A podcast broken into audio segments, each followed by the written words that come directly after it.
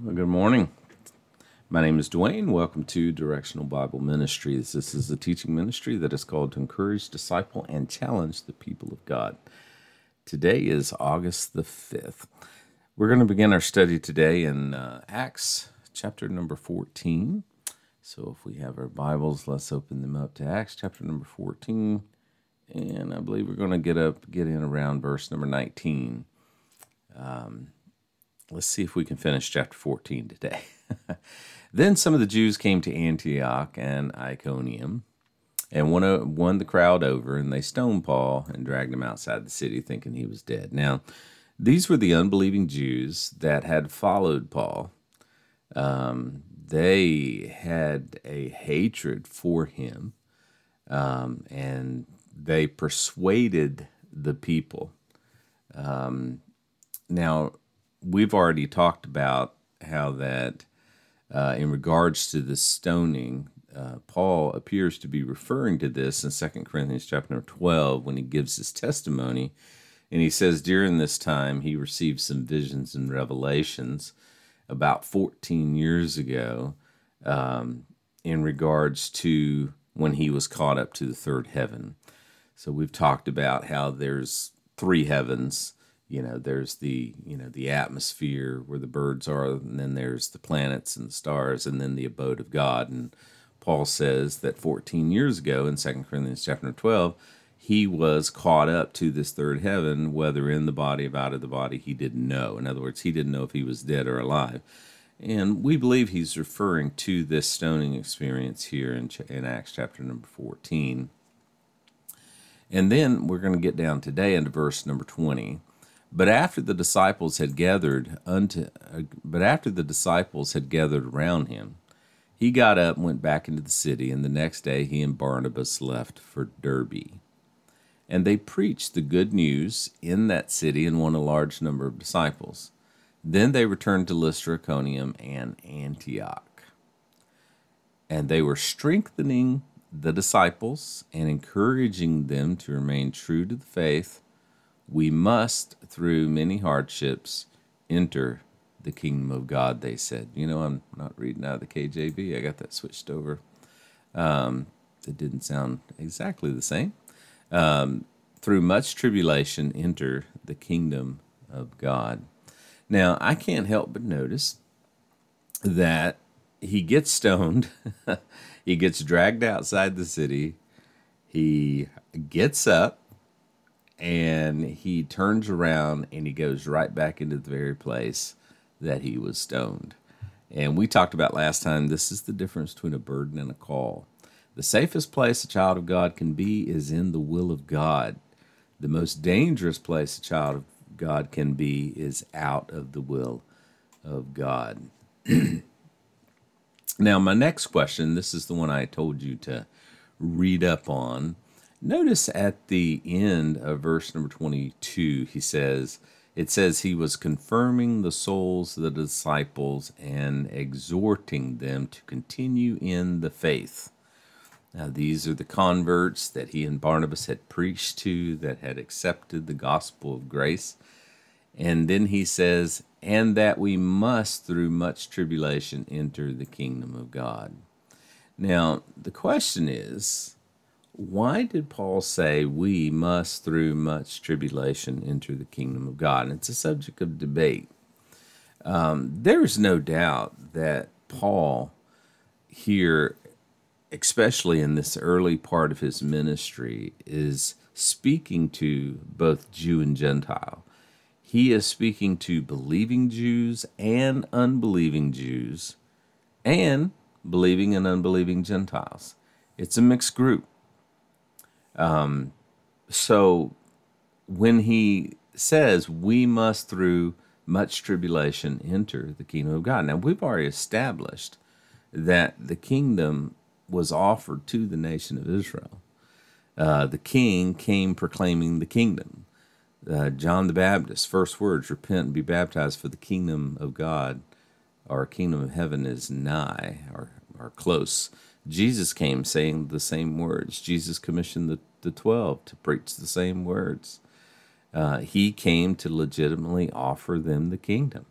I mean, he told them if, if John the Baptist could have been Elijah if you would have listened to him and not killed him. He the kingdom was legitimately offered. Now, unlike many and myself previously would would have said or do say, the kingdom was rejected at the moment they crucified their Messiah. Well, that's not the case at all. They had to crucify their Messiah. They had to unwittingly, unknowingly fulfill the Old Testament scriptures. Uh, we've already talked about that. So if the kingdom was not offered and rejected at the crucifixion, when was it? It was offered and rejected in Acts chapter number 2 at Pentecost. Peter had been given the keys to offer them the kingdom. And then they began to reject it. Peter preached once, Peter preached, preached twice. And understand, it required a national repentance, it did not require an individual repentance. Uh, whether it be 2,000 that were saved at the first time Peter preached, another 5,000 at the second time Peter preached, that is still far short of the national repentance that was required. The entire nation had to repent and be baptized and be filled with the Holy Ghost. They had to accept the offer of the kingdom as a nation. Now, whether that means all 100% of them or the vast majority of them, you know, I would probably lean toward the vast majority of them, but that didn't happen. The kingdom and the king were rejected. So the question is, why is Paul saying we must, through much tribulation, enter the kingdom of heaven? Because I submit to you two possible reasons. Uh, number one, he had not as yet received the revelation in regards to the complete plan for the body of Christ, the rapture. He didn't know anything about the rapture. Uh, again, there's no doubt that he is referring to a future physical fraternal kingdom that had been promised to the Jews. And he says, We must, through much tribulation, enter into this kingdom. One teacher said, Since the revelation of the mystery concerning the rapture, the church had not yet been revealed to Paul, the Jewish believers were still expecting the kingdom to come at any moment. And you have to put yourself in Paul's shoes. Uh, he received the revelation of the mystery, which was simply the death, the burial, and the resurrection of Jesus Christ, that he was to take that message to the Gentile. And of course, Paul took it to the Gentile and the Jew. Every city he went into, he went to the synagogue and he preached this gospel. Um, but Paul hadn't received everything. Um, matter of fact, as of this moment here, we're around 48, 50, 15 years after Pentecost. Uh, the book of James had already been written. Um, Matthew, Mark, I believe, had already been written. Um, but he had not written uh, about the mystery or, or, the, or the rapture of the church himself. So obviously, I believe Paul just had no, uh, no the, while the revelation, the mystery, the grace gospel had been revealed to him, he did not know the full revelation in regards to the future of the body of Christ and the rapture. So some would say that Paul meant exactly what he said. He believed that, you know, the the the second coming was imminent. He had just been called to share the gospel of grace with the Gentiles. Um, and because that was the plan. I mean, that was the prophetic plan was that um, the nation of Israel would repent and then they would go into Daniel's 70th week. Um, Daniel's the tribulation period, and at the end of the tribulation period, the second coming would happen, and the kingdom would be restored. Paul was still on that timeline. The only difference is he had been told to go to the Gentiles, while the twelve was still going to the Jews. So they were both they were both working both sides of the line, if you will. But he was still expecting um, the second coming and the kingdom. Um, he hadn't been given that revelation yet about the rapture. Um, again, that's one of possibly two reasons why Paul said that. Uh, the second reason Paul might have said this is it's an issue with pronouns. Notice that he says, We must, through much tribulation, enter into the kingdom of God. Um, the point is that he could have been referring to Jews only in this statement. Um, and bear in mind, he's speaking to a mixed audience. He is speaking to, no doubt, Jews that had accepted uh, the message of the gospel of the kingdom. And, of course, he's speaking to Gentiles to which he's offering the gospel of grace to. Um, so, when in his speech, he uses pronouns. So, when he says we, some writers say, he's referring to the Jews, identifying himself as a Jew, which Paul was a Jew. Okay? Um, because uh, down in verse number 19, or look, uh, look up verse number 19, and there came thither certain Jews from Antioch and Iconium who persuaded the people, and having stoned Paul, drew him out of the city, supposing that he had been dead. Howbeit, as the disciples stood around him, he rose up, came into the city, and departed. Now, notice he's he's dealing with Jews at this moment. So maybe when he says "we here," we here, he's referring to the Jews. Um, it can make sense if, like I said, if we understand that at this point in time, we have both kingdom and grace believers in the same place, and Paul is addressing both.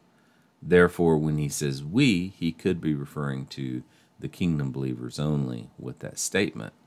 Now, when we get down in verse number 23, the next verse, and when they had ordained them elders in every city, notice it goes to them.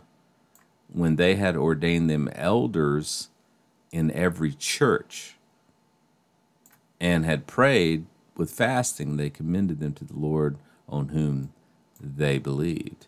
So maybe there's a, a, it's a difference of we and they. We is referring to the kingdom believers, they is referring to the grace believers. We being the kingdom believers, which would be the Jews, they being those who were grace believers, both Jew and Gentile. So, anyway, it's just a unique period of time. There's two possible reasons why Paul said it. Number one, he had just not received the completed revelation of the mystery in regards to the rapture of the church. He, like the other Jews, was still looking. In other words, it was a the the revelation didn't come all at once. It came to him piecemeal, if you will. The only thing he knew at this point was he had been called Gentiles, but did not fully comprehend that God's prophetic plan had already was being changed and that the second coming and the kingdom was postponed. Or, like I said, it's the pronouns. Um, he's talking to the Jewish believers that are there and referring to the kingdom for them, not the Gentile believers who were there. So, just something to think about. I don't think it's that complicated, but we just don't know for sure. Um, and again, you know, I can only compare scripture with scripture. But at the same time, we're just not going to read over and pretend like it's not there. And I do see people do that quite a bit. I've done it quite a bit myself in the past. Now, notice the verse number 23. And when they had ordained them elders in every church, and they had prayed with fasting, they commended them to the Lord on whom they believed. Now, these verses have become a bit controversial today in the realm of church leadership. Um, were they simply ordaining one elder in every church, or were they ordaining multiple elders in every church? And there are two schools of thought in regards to that. Um, a lot of folks um, say that you know there's only uh, one pastor uh, who is the elder. He's the only one in the church. Um, and some will say, no, there's a plurality of elders. And that seems to be kind of the fashionable trend today, going to a plurality of the elder leadership in the church.